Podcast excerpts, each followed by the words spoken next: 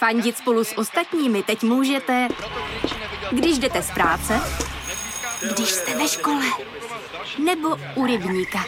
Jsme tu, abyste mohli být mezi svými kdekoliv. Tak zůstaňte ve spojení díky datům na naší nejrychlejší mobilní síti v Česku. T-Mobile. Let's get Brexit done. A new virus is spreading in China. And we're going to the capital. Liberté, Спасибо égalité, всем! fraternité. Wir alle zusammen. China, no democracy. How dare you! We struggle for justice. Posloucháte podcast Checkpoint. Od mikrofonu vás zdraví Jolana Humpálová. V neděli zveřejnilo 17 světových médií společný projekt Pegasus. Přišli na to, že nejméně 10 států, třeba Mexiko, Rwanda, Azerbajdžán, Saudská Arábie, ale i Maďarsko, špehovalo skrze spyware Pegasus nejrůznější osobnosti. Od novinářů a lidskoprávních aktivistů až po vysoce postavené politiky a akademiky. Hostem dnešního checkpointu je investigativní novinářka Pavla Holcová, zakladatelka serveru Investigace.cz. Sama se do vyšetřování v rámci projektu Pegasus zapojila a v podcastu mluví nejen o tom, jak vlastně spyware funguje. Přibližuje i to, jakým způsobem média na kauze pracovala i jaká bezpečnostní opatření příprava takového projektu obnáší. I tentokrát vám doporučím texty zahraniční redakce Seznam zpráv. Můj kolega Filip Harcer vyrazil o víkendu na západ Německa. Z oblasti, kterou velmi těžce zasáhly záplavy, napsal několik reportáží a o své dojmy z místa se podělí i v dnešním checkpointu. V checkpointu vítám investigativní novinářku Pavlu Holcovou, zakladatelku serveru Investigace.cz. Dobrý den. Dobrý den. Projekt Pegasus dal dohromady seznam o 50 tisících potenciálně sledovaných telefonních číslech.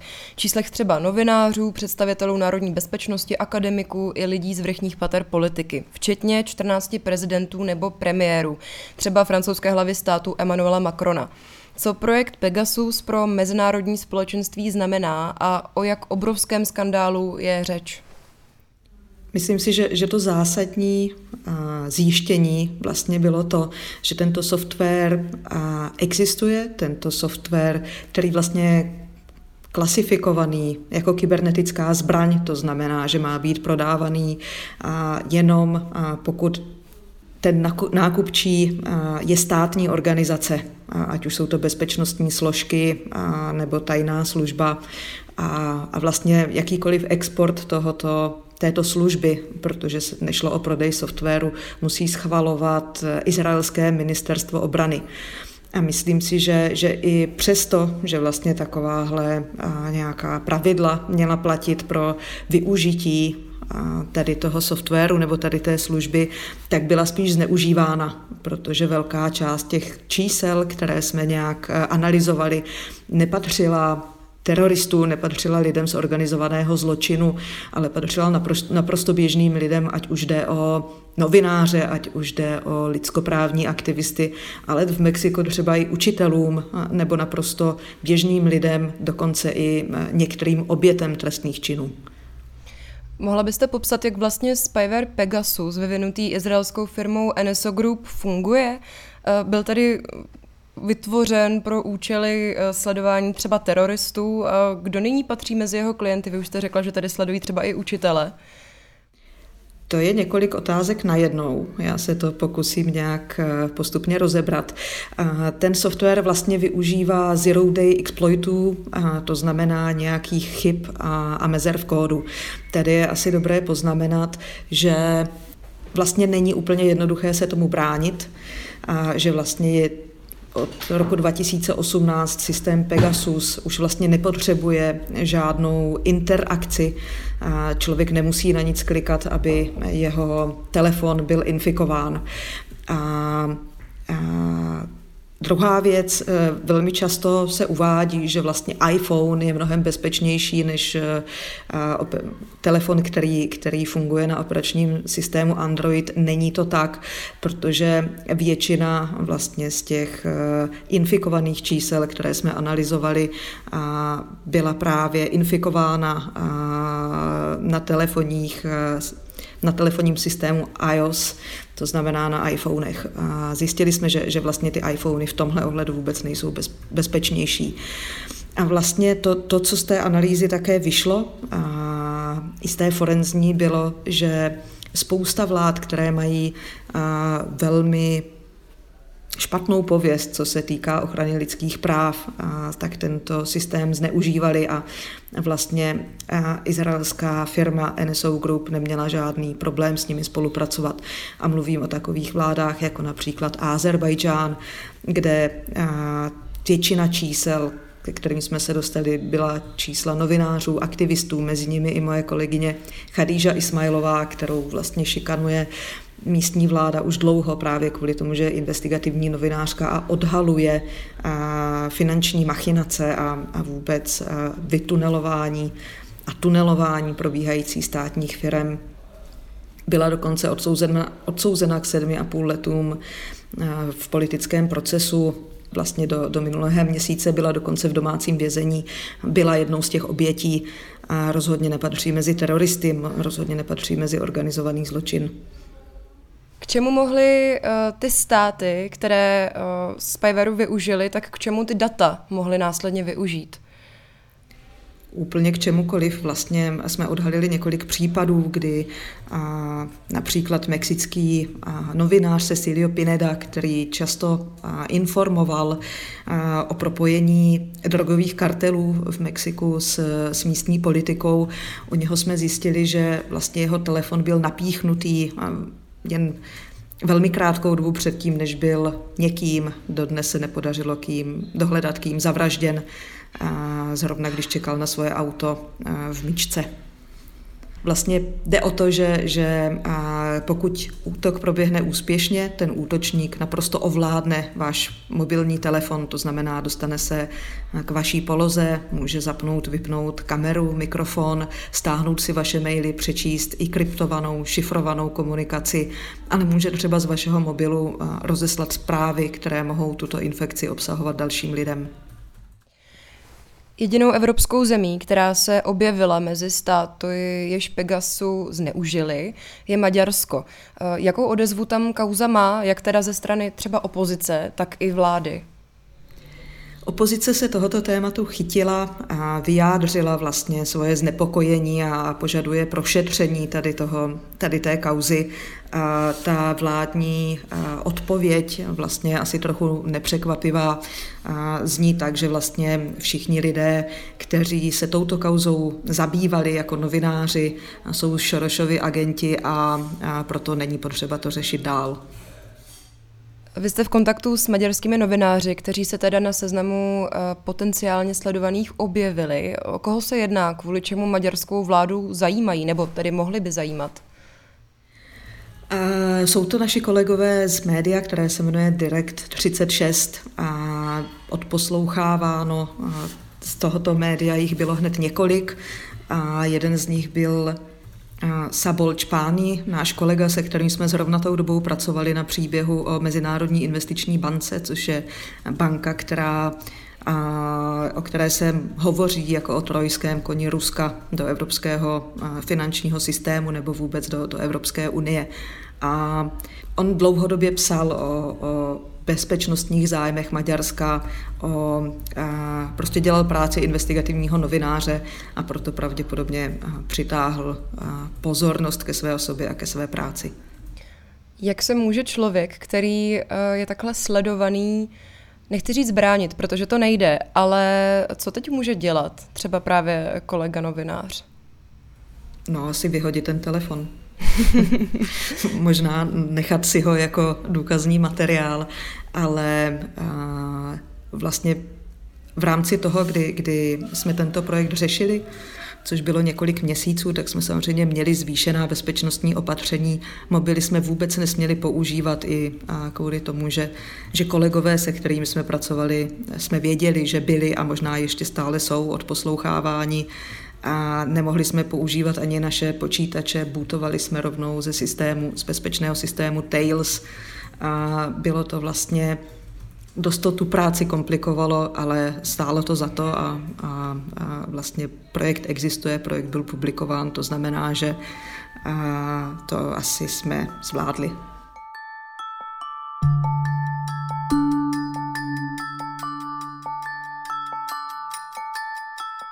Tohle je podcast Checkpoint. Než se pustíme do druhé části rozhovoru, poslechněte si mého kolegu Filipa Harcra.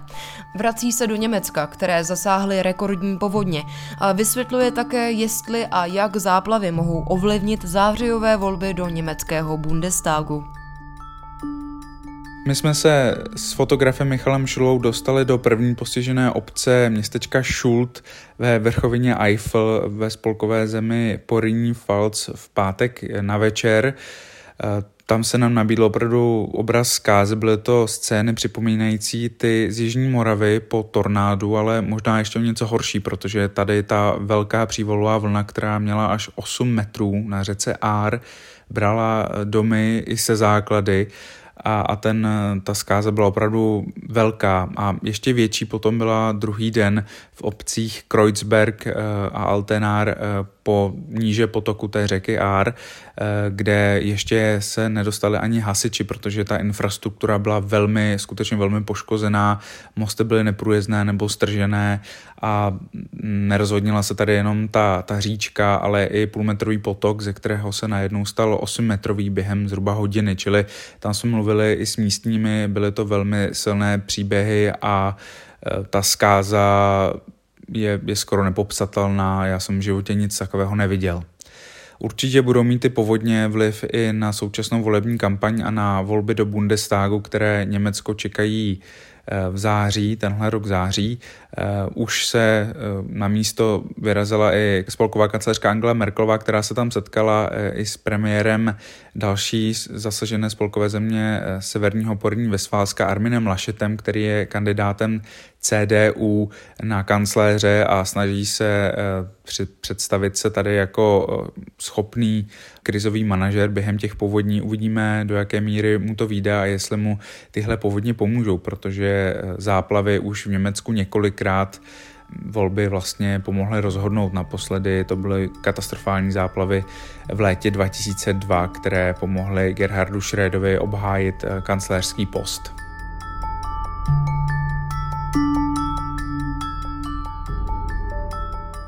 Filipovy reportáže z Německa i další jeho texty nejen o dění ve střední Evropě si můžete přečíst v rubrice Svět na webu Seznam zpráv. No a teď už zpět k projektu Pegasus.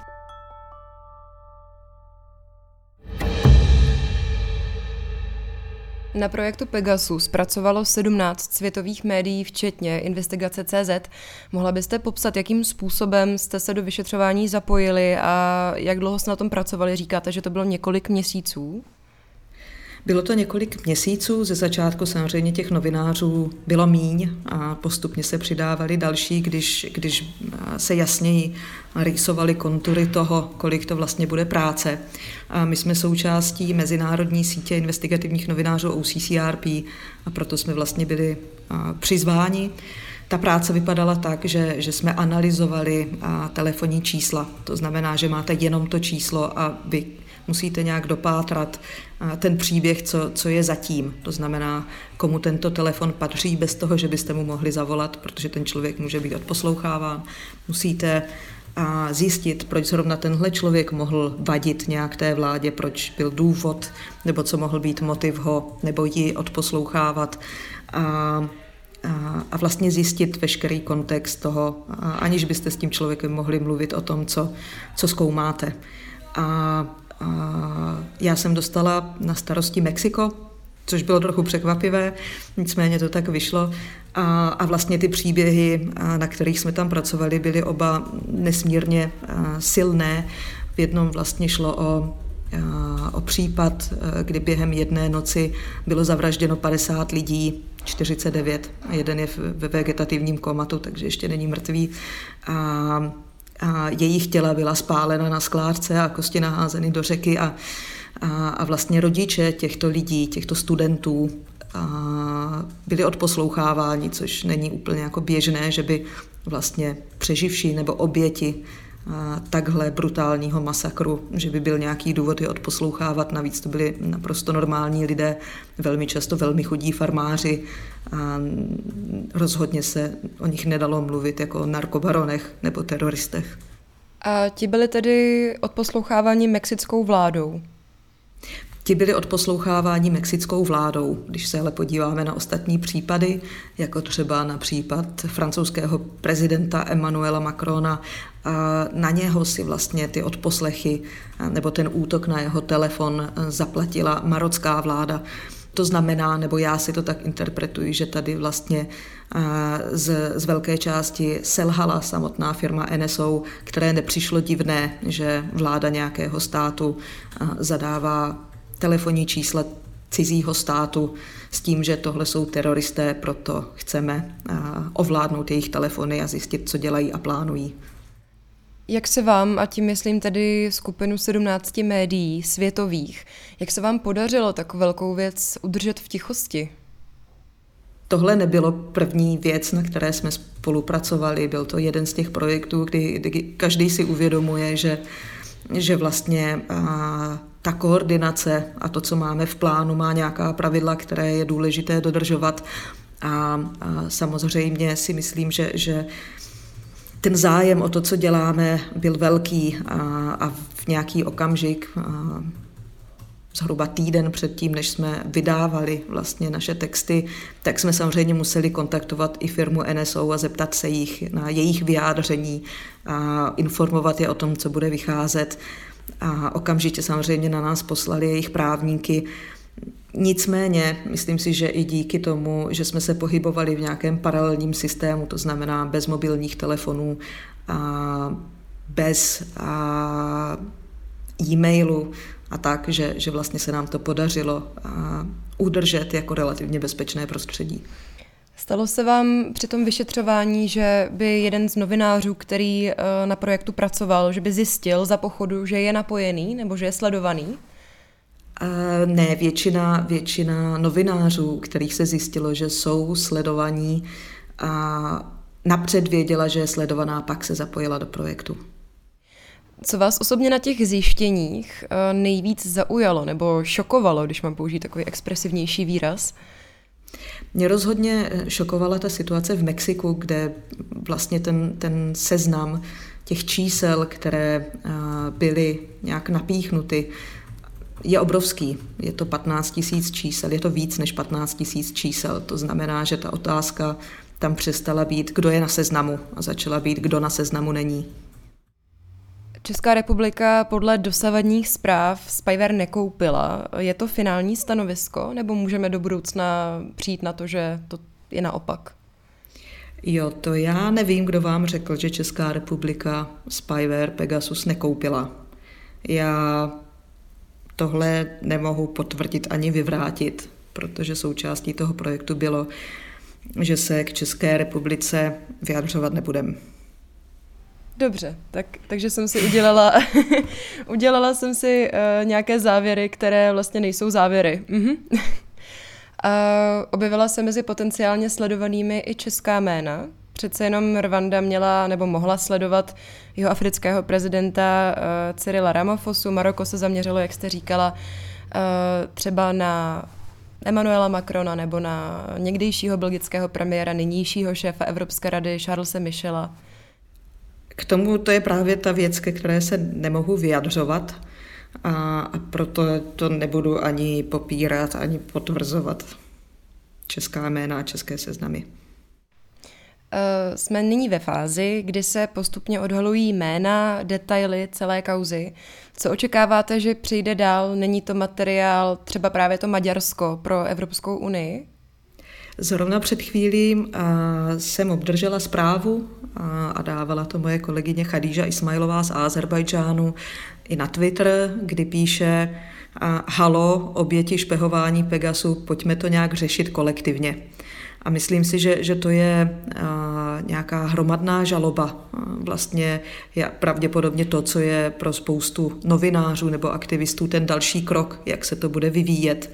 A myslím si, že bude naprosto klíčové najít identifikovat, najít a, a nějak konfrontovat ty klíčové lidi, kteří rozhodovali o tom, kdo má být a nemá být odposlouchávaný.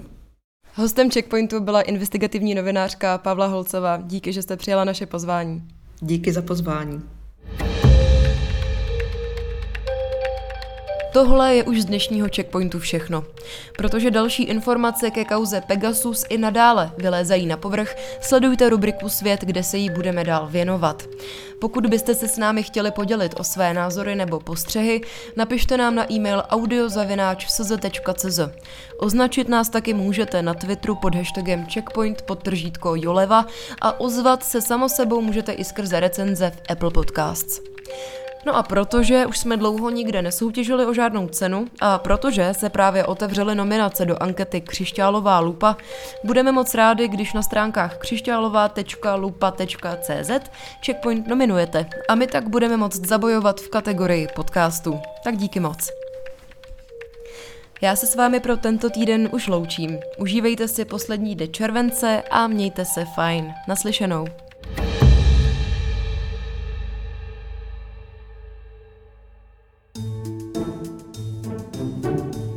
Zprávy z Česka i zahraničí, z biznesu i ze sportu. Přihlaste se k odběru našich newsletterů a vaše e-mailová schránka bude vždy plná zajímavého čtení. Každý večer od pondělí do pátku posíláme tečku. Chytrý souhrn toho nejdůležitějšího z aktuálního dění a výběr článků seznam zpráv. Žijete fotbalem? Čtěte newsletter Notičky Luďka Mádla, fotbalového experta seznam zpráv o zákulisí českého fotbalu a sportu kdo šel nahoru a kdo dolů. V pátek posíláme Cash Only, kde Martin Jašminský a Zuzana Kubátová komentují pohyby na české biznesové scéně. Přihlaste se k odběru newsletterů na seznam zprávy CZ lomeno newslettery.